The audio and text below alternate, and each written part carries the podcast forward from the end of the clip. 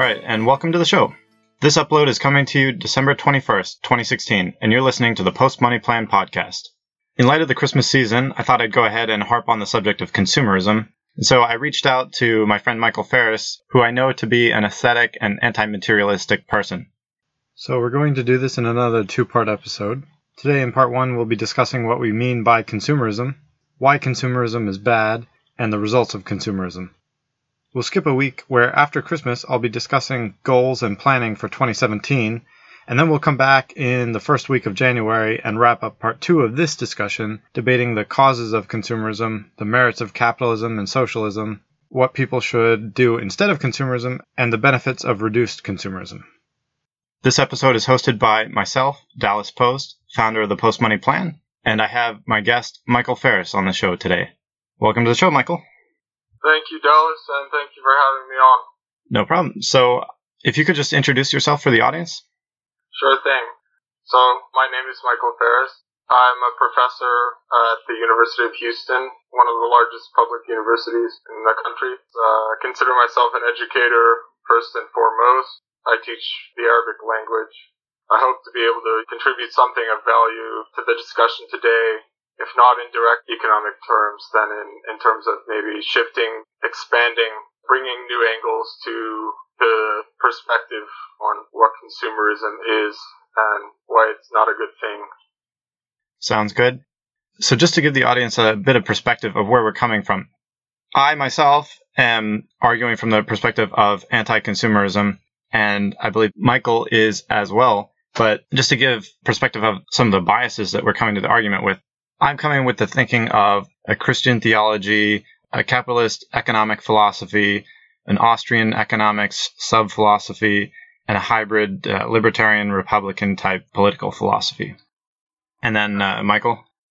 I'm coming from the perspective of a socialist leaning philosophy, a philosophical reading of human history, specifically post colonialist understanding of human history and also environmentalism and being wary of the possible dangers that are facing our ecosystem and our climate. I am also anti-consumerist and I will argue for anti-consumerism as well. Okay. So basically, we're both arguing anti-consumerism, but myself from the pro-capitalist perspective and Michael from a pro-socialist type perspective least I will try to argue for the view that probably anti consumerism in some way has to entail anti capitalism. Okay. I thought we'd start out by just trying to address what we actually mean when we're referring to consumerism because it can be kind of a blanket statement and we don't want people to assume. Michael, what do you mean when you think of as consumerism and being anti consumerism? That's, of course, the most important question. I mean, the way I would define, first, to define consumerism, the most apparent way to define it that strikes me most intuitively is basically purchasing things that are not needed for human happiness, fulfillment, survival. In other words, purchasing things that really, although value is assigned to them by money and the market and the prevailing system, in and of themselves actually, at best, have no intrinsic value, and actually, at worst, are actually harmful to people and society. Well, I could definitely echo that sentiment. And even from a capitalist perspective, I think there's plenty of things in society that there end up being economic demand for, which really aren't value additive to people's lives. Ab- absolutely the way I think of it when we say consumerism, kind of what you were alluding to is it's a bit of a gray definition in that it's not a stark, this equals consumerism, excessive consumerism, and this doesn't. So, I mean, and it can be different for different people too what I really mean is excessive consumerism. And I think in one's own life, they can kind of observe the difference between things that they need and are providing meaningful differences in their lives and things that are just useless, wasteful, just because I can kind of things. Yeah, I, I see what you're saying. That brings up the gray area problem of what is consumerism in and of itself. It seems like probably a hard thing to define, whereas excess consumerism is an easier thing to define. it's clear, clearer perhaps than, you know, but consumerism in and of itself if you just look at the things that people need to spend their money on in order to get by in the current system we live under, does that entail consumerism or not? And to clarify, in economic terms, if you live, you are a consumer because you eat food, you breathe air, you consume things. And that's natural, and you, people should do those things. It's when you go further down the spectrum into saying, I need to have three cars and four houses, where maybe that's nice if it was affordable for all of society, but but maybe we can't all afford that.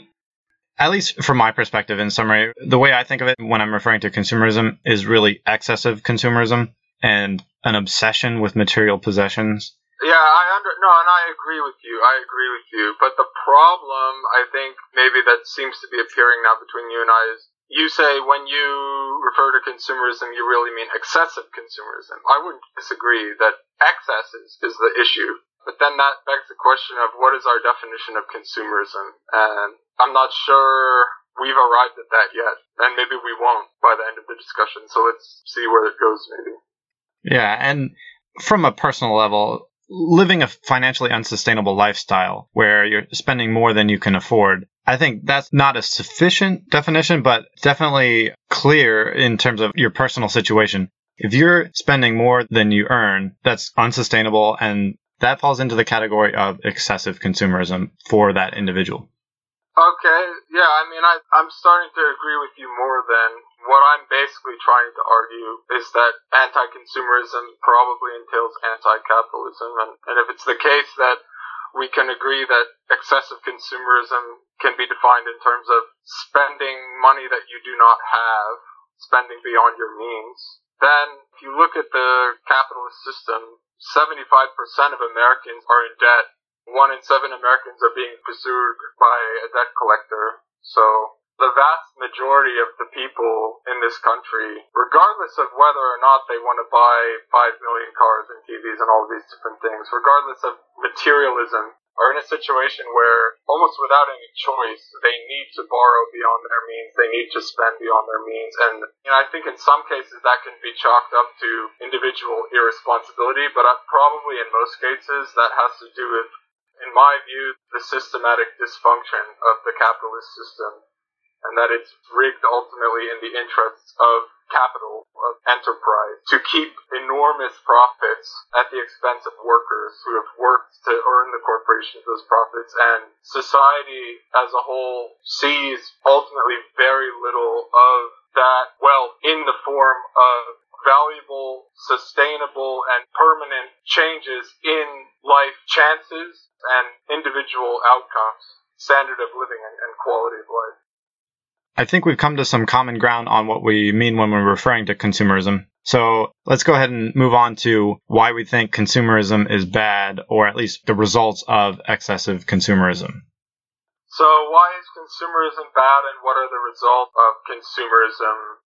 Maybe for efficiency's sake, just operating on the definition that consumerism really just means excess, excess consumption. So, consumerism is bad because it causes people to, you know, spend money on things that are don't have any intrinsic value. The consequence of that is instead of wealth being concentrated or invested in things that actually have lasting permanent value for, for human life and for society and for the advancement of social causes and concerns like social justice, for example, things like healthcare, things like education, things like public infrastructure. You can see now my socialist bent is coming out. You know, instead, money is just thrown around into purchasing trinkets that are manufactured in China and just don't have any value. So it's almost like what you're saying is an emphasis of focus on wants instead of an emphasis on focus of, of needs. Exactly. It's exactly what I would say. And it's not even the wants of the people. It's the wants of the corporations that they have led the people to believe are also their wants. I would agree with you partially, but I'd say it's a bit irresponsible. Like, I completely agree, but at the same time, say it's irresponsible to place all the blame on others because, in the same way that if people know fast food is bad and decide to eat it anyway, you have to take some personal responsibility you have to hold yourself accountable to a certain extent. I would say consumerism, just regular consumerism by the fact of itself isn't bad, but excessive consumerism is a symptom of a sickness where people derive purpose and meaning from their possessions. And so I would agree with you. I would not disagree at all with that. I see that as a big problem specifically in the US where people can end up spending all their effort and concern on accumulating more money and it keeps them busy and distracted from thinking about other important things in their lives. And the problem is that there's more to life than possessions. Possessions can provide a certain limited amount of happiness, but not true overarching personal fulfillment. And possessions just aren't satisfying. I think people realize this. The more that they have, I think the more that they realize this. I agree with you.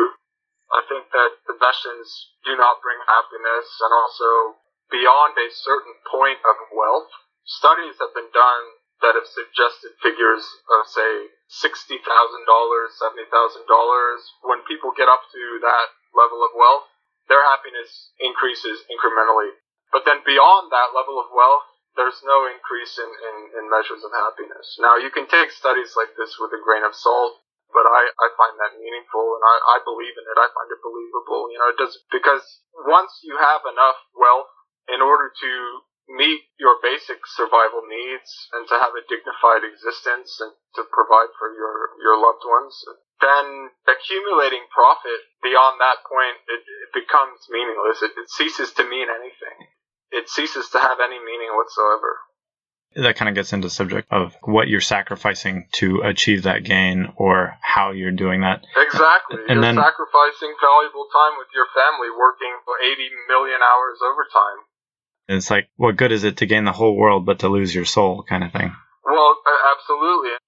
I think one of the arguments for capitalism is that it results in the fairest and most equitable and most just distribution of resources and wealth. And it's the only system that can do that without inefficiencies and redundancies and, and, and dysfunction. And, and I, I, would actually disagree with that. I think, well, on that argument, I, I think that capitalism is, has failed if you look at the last 20 years.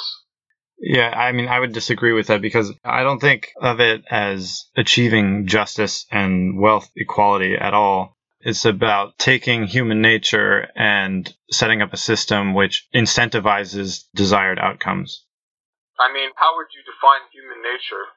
Well, what I'm referring to is if we go all the way on the spectrum from socialism to communism, on paper, I think it's a great system and it seems fantastic and fair and that everyone can have a dignified existence. But because of people's nature, it fails because people lose incentive to try harder or work harder and the system falls unravels well, over time. But I'm not talking about communism. I mean, I guess maybe let me clarify I understand that profit motive, according to capitalism, is the incentivizer, perhaps arguably the best incentivizer given human nature. And I agree with that in some sense. But the problem is that any moral system in which profit motive is the only measure, in my view, is ultimately morally reprehensible system because philosophically speaking, ethics needs to be based on lots of other much more complicated concerns that are not easily quantifiable in any terms, let alone in financial terms. That actually brings us back to what I was trying to get to before on part of the reasons why consumerism is bad. What I was saying about there being other important things in life than just money, like money isn't everything, or possessions aren't everything. In Ecclesiastes, it says, He that loves money will not be satisfied with money. If you look at when lottery winners end up depressed after winning the lottery because their sole purpose in life was to get money, and when they're no longer busy trying to obtain wealth, they realize it doesn't fulfill them, and then they end up depressed.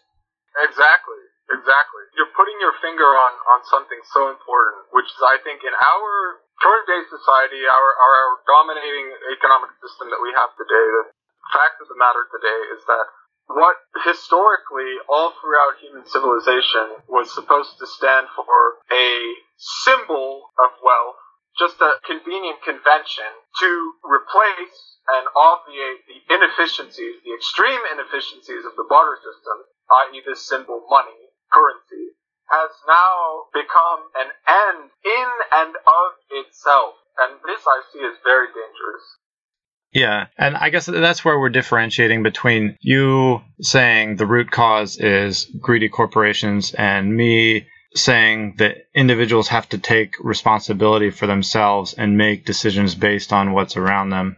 I absolutely agree. I absolutely agree. Individual responsibility is paramount. Regardless of what your worldview may be, individual responsibility is paramount. But anyway, I'd say the result of consumerism or excessive consumerism is that people, like individuals, feel stressed, they feel empty, they feel depressed and without meaning in life. People, Absolutely. people end up self-inflicting financial hardship by living unsustainable lifestyles and running into debt. And I, Absolutely. the crazy thing to me is that I see this as a modern day form of slavery. Absolutely. See, now you're thinking more according to the bent that I, I'm coming from. I think modern day slavery is exactly what we have for the vast majority of households in the, in America. But I, I think you and I perhaps just disagree on what the root causes are. Yeah. Just to finish that up, once you're in this debt spiral where you're just working your job just to pay your interest payments, you no longer have complete free will to make choices because your life is dictated by having to make these payments. But I guess that's a good segue into debating the causes of consumerism, which we've already been dancing around, but we'll go ahead and leave off there and pick that up next time. In the meantime, have a Merry Christmas and a Happy New Year, and we'll catch you next time on another edition of the Post Money Plan podcast.